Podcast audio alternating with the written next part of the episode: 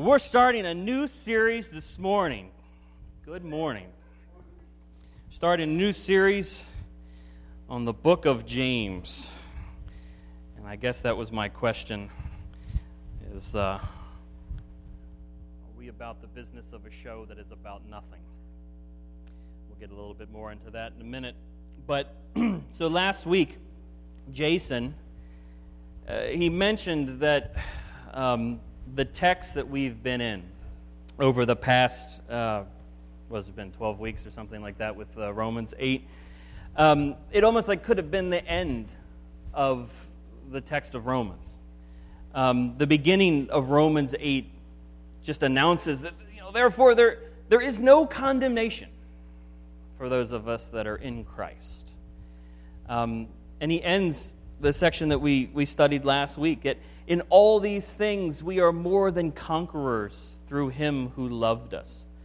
For I am persuaded that neither death, nor life, nor angels, nor principalities, nor powers, nor things present, nor things to come, nor height, nor depth, nor any other created thing shall be able to separate us from the love of God which is in Christ Jesus our Lord.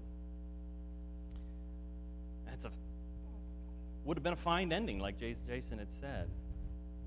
But we have a lot more Romans to cover. But before we do that, I thought that it might be wise to take 11 weeks to walk through this book of James, this letter of James. Because, like Anne mentioned before, um, James is a lot about the doings. Um, rightly so, Christians are very steadfast in preaching the gospel that it is by grace alone that we are saved, that not by the righteous things that we've done um, does Christ save us, but because of his mercy. Yet we are called to live in proper response to that. We're called to think about the actions that we take every day, the, um, the actions that are right in this present moment, and also about the things that might um, be ahead of us and how to, how to um, build our character through Christ. Um, so we named the series What You Just Did? Question mark. So when I was a kid, uh, when I was a kid, when my son James was a kid, and we won't talk about him too much, but yes, it is kind of cute that we're doing this series on James and my son is named James. That's the end of it. Anyway, so when he was a kid, when he was, well, he's still a kid, but when he was really little and we did something that he didn't understand, he said, What you just did? You know, when he tried to like figure out what it was we were doing, whether it was, I don't know, ordering from a, a box at you know a drive-through window or something like that that just didn't quite make sense and trying to figure out what the bottom line is to why we did something he'd say what you just did the book of james as much of the rest of the biblical canon is one that offers historical mystery practical advice and a difficult mandate to those Christians attempting to live in the tension between the belief of justification by faith alone and the various responses to such faith. The letter is commonly attributed to the James mentioned at various times throughout the New Testament as Jesus' own earthly brother. At first, this James questioned his brother's uh, messianic claims, but in time would come to be respectfully referred to as a pillar of the faith by Paul in Galatians, and even preside over the Jerusalem council recorded in the book of Acts. While the question of authorship may not be of vital importance for gleaning wisdom from the epistle, the concept that the letter was penned at, by the hand of Jesus' own brother gives it a personal connection that is unique to most of Scripture. If some in the Christian community have expressed concerns over the author being apostolic, the issues don't seem to be with his consistency with the Jesus narratives. James commentator Peter Davids records, for example, that no less than 36 various parallels made between the epistle and the synoptic gospels. Uh, James may not have been a, as frequent a character in the New Testament narrative as Paul and Peter and John, But cross referencing the text with Jesus' own words, especially the Sermon on the Mount, doesn't seem to be the problem. So, if authorship can be attributed to Jesus' brother, history records this James had come to be referred to as James the Just, one who was known for his exceptional righteousness. One commentator recalls that James had spent so much time in prayer that his callous knees resembled that of a camel. The same source notes that James was a martyr, having been thrown off the pinnacle of the temple in 62 of the Common Era, for of all things, breaking the law. While tradition holds it that the author of the James epistle was indeed James, the brother of Jesus, that by no means settles the matter. One commentator actually provides several reasons for why Jesus' brother may not have been the author. First of all, the author doesn't claim to be Jesus' brother in the text or even a position of leadership or authority within the first century, um, within the first century church. Also, the quality of the Greek, and this is from a commentator, not me. The quality of, a, of the Greek used in the text is actually a high uh, Hellenistic language, and it's rather higher than one would expect from a Galilean Jew. Regardless of the scholarly opinion on authorship, however, the truth is that certain knowledge of source would, would only be the beginning of the Christian's business with the James epistle, even if we knew that. He doesn't really talk about it, doesn't he? If, even if it said from some other source that James, the brother of Jesus, definitely wrote this thing, he doesn't bother bringing it up. He brings up one thing. One thing about himself, one piece of solid biographical information. What does he say about himself? The text records that the individual writing this letter identifies himself as James, a bondservant of God and of the Lord Jesus Christ. And that he is directing what's to come to the 12 tribes which are scattered abroad. Well, this seemingly vague salutation does leave the question of his identity unanswered. There is one significant point that is quite clear the fact that James unequivocally identifies himself as a bondservant of Christ he immediately grounds the first century letter in a Christian context.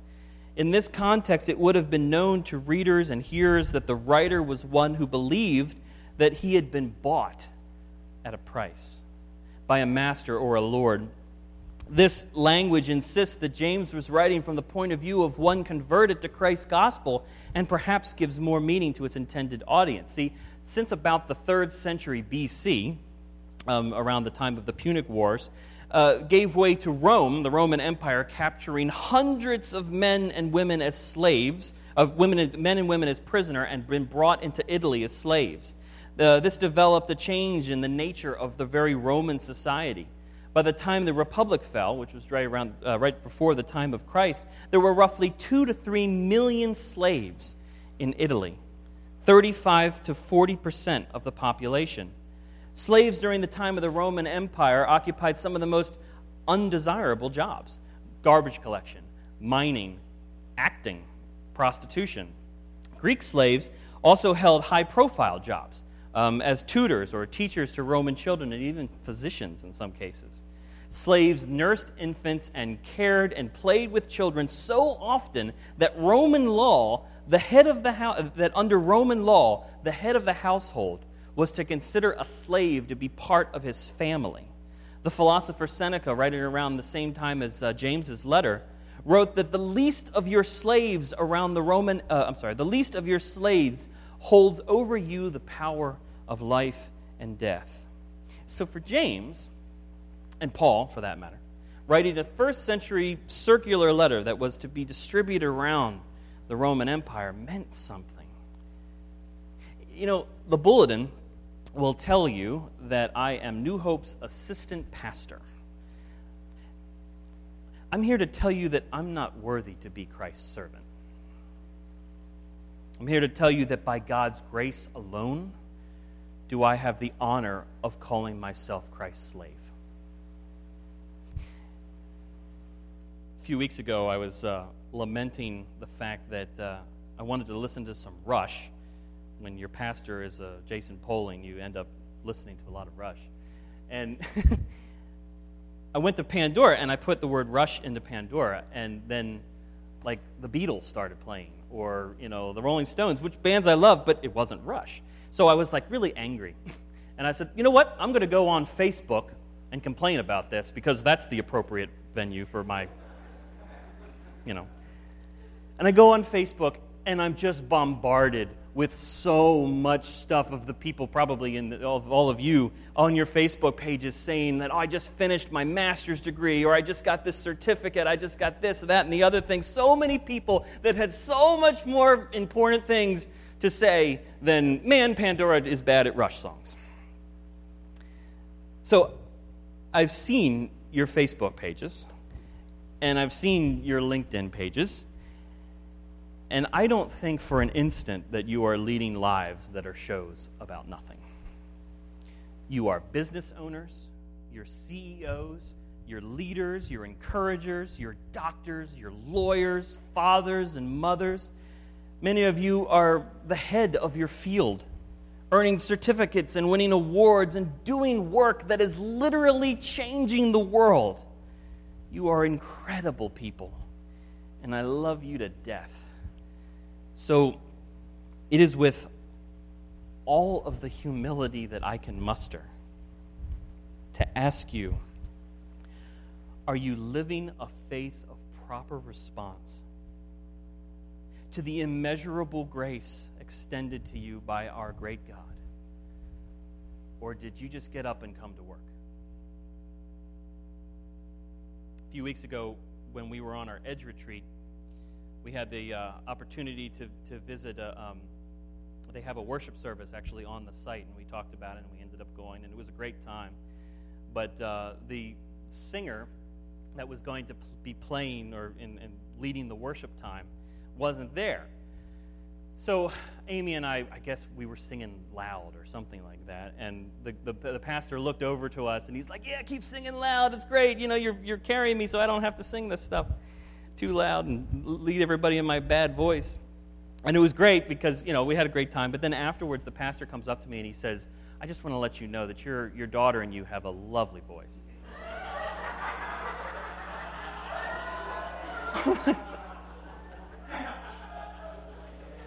All this is to say, my flesh does get in the way of that uh, character development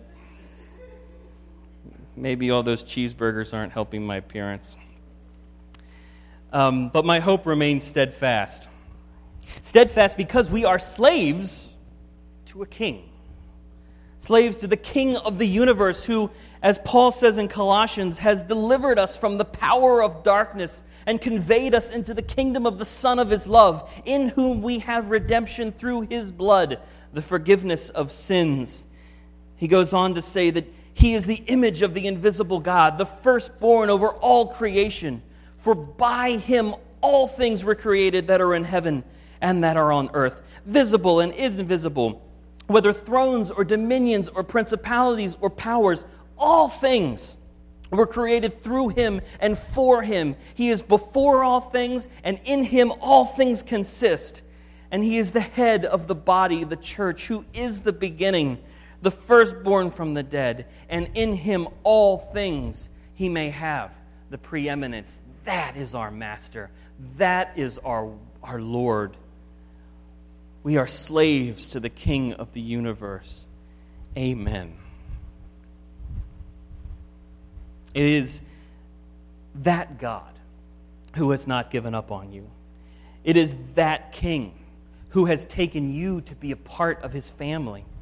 Paul writes in the Philippians that there has never been the slightest doubt in my mind that the God who started this great work in you would keep at it and bring it to a flourishing finish on the very day that Christ Jesus appears. My hope is that in this series, as we start moving through the book of James, this series will help to remind us of the God who loves us exactly the way we are, yet refuses to leave us that way. I think that um, confession is an incredible place to begin that. I love the fact that a part of our worship service at New Hope, we say that opening, opening, opening confessional prayer Most merciful God, we confess that we have sinned against you in thought, word, and deed by what we have done and by what we have left undone. We've not loved you with our whole heart. We have not loved our neighbors as ourselves. As a part of our worship to say we're not there yet. Thought, word, and deed. That's what we're going to be thinking about this in this series. I have a uh, the honor of uh, I see a lot of different people throughout the day. And there's one woman that um, I've seen occasionally, and every time I've seen her, um, she'll say something to the effect of, like, Give me the word of encouragement, Joe. I guess she knows that I work for the church, and I'm more equipped for some reason to, to give her words of encouragement, but she says, Oh, Joe's here. He's going to tell me something strong or something good. And the first time she said it, I said, Well, I'll think about it. I'll pray on it. And I went away, and I saw this little poem. When you work uh, as an exterminator, you get to see a lot of people's refrigerators. And I've seen this little thing, this little quote on like tons of people's refrigerators. It says, Hello, this is God. I will be handling all of your problems today. I will not be needing your assistance, so have a great day. And I went back to her and I had that in my mind, and I said that to her. And I said, Have you ever seen that? Have you ever seen that on a, on a, on a refrigerator? And she said, Yeah. And she kind of got all glossy eyed, like I, I was really going to make a point about that thing. Like, that's really the point of all life. And I said, I just want to let you know that I think that's crap. I think God wants to be an intimate part of your life. I think God wants you to use the brain that He gave you. And it's funny, a few weeks later, I went back and she said the same thing. And she said, like, oh, I need some words of encouragement, Joe. I just know that if I muster my own strength, if I just muster my own willpower, then, then I'll be able to accomplish anything. But I, I need more encouragement. And I said, Oh, well, this one's a lot easier. I, I actually don't need to think as much about this one. Let's be clear about something. You were never meant to be the rock. It's His strength that by, by His strength you get up in the morning. By His strength are you fed. It's by His gifts in your life that your world goes round. In Him all things consist. So I thought about those two occasions and kind of the what are the juxtaposition of those two things. And for me, it reminds me that what God's been whispering in my ear lately is more about Him being in charge than Him being in control.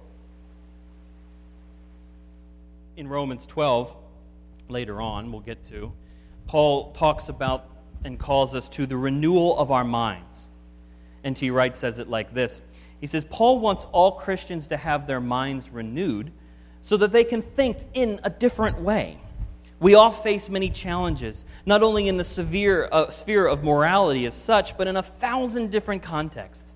It won't simply do to go into autopilot and hope to get through somehow. That will work only when we have trained ourselves in the necessary habits. But to do that requires careful and disciplined thought in this new mode, probably over some time. We have to be able to think about what to do, what to do with our whole lives, and what to do in the sudden crisis that faces us this very minute. Being trained to think Christianly is the necessary antidote to what will happen otherwise, being, as Paul says, squeezed into the shape dictated by the present age. So, we're going to look over thought, and we're going to consider things like in August, BJ Hall is going to actually be standing here and give us a sermon on heavenly wisdom.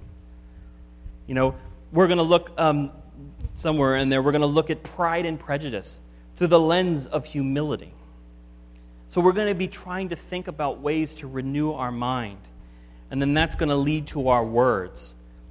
Mark and Kendall are actually going to together be up, well, probably not up here together, but maybe over there, And they're going to talk about our words and discuss like the power of the tongue. The last sermon in the series, we're going to discuss the power of communicating to God through prayer and confession.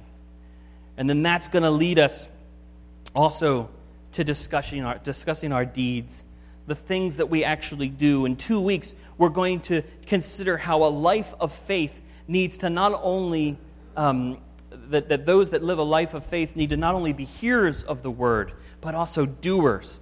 We're going to talk about useless religion that advocates a faith apart from works. Rick Faint is going to discuss what it looks like for a Christian to plan. Like, if that's the case, if God's in, in charge, what does it look like for a Christian to plan? And then next week, Steve Chastain is going to talk to us about our call to count it all joy, even when falling into various temptations and trials. James is writing to the 12 tribes scattered among the nations, and Anne mentioned this before. The 12 tribes is an obvious reference to the 12 tribes of Israel, God's chosen people whom, whose story unfolds throughout the Hebrew scriptures and culminates with the current occupation of the Roman uh, Empire in Palestine. God had not only promised to the patriarch Abraham that in him all the families of the earth would be blessed, but that his descendants would be as numerous as the stars it is reasonable to conclude that James was saying something about how God's covenant with Israel, the covenant that called them blessed to be a blessing, was going to be realized and intimately connected with Jesus Christ. Why else would Jesus' slave be writing to the 12 tribes of Israel? So I leave you with this. For those of you that are in Christ, that question that I asked before Are you living a life of proper response? What choices do you need to make today to change the direction that you're headed? What choices do you need to make moving forward? What little things can you add to your life? Things like your prayer life, things like the time that you spend in the Word. Because for those of us that are in Christ, what you just did was sign up for a revolution. Let's pray.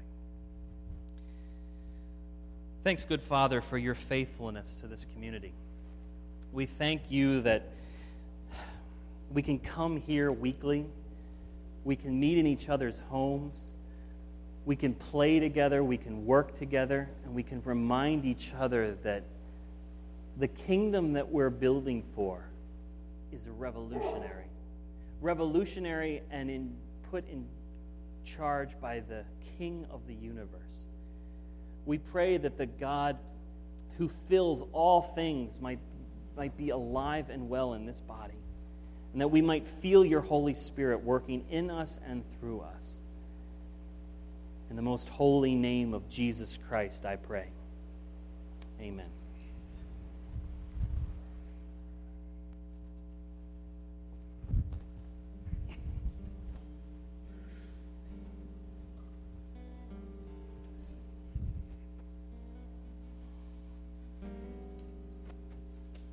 So we're going out with a bang.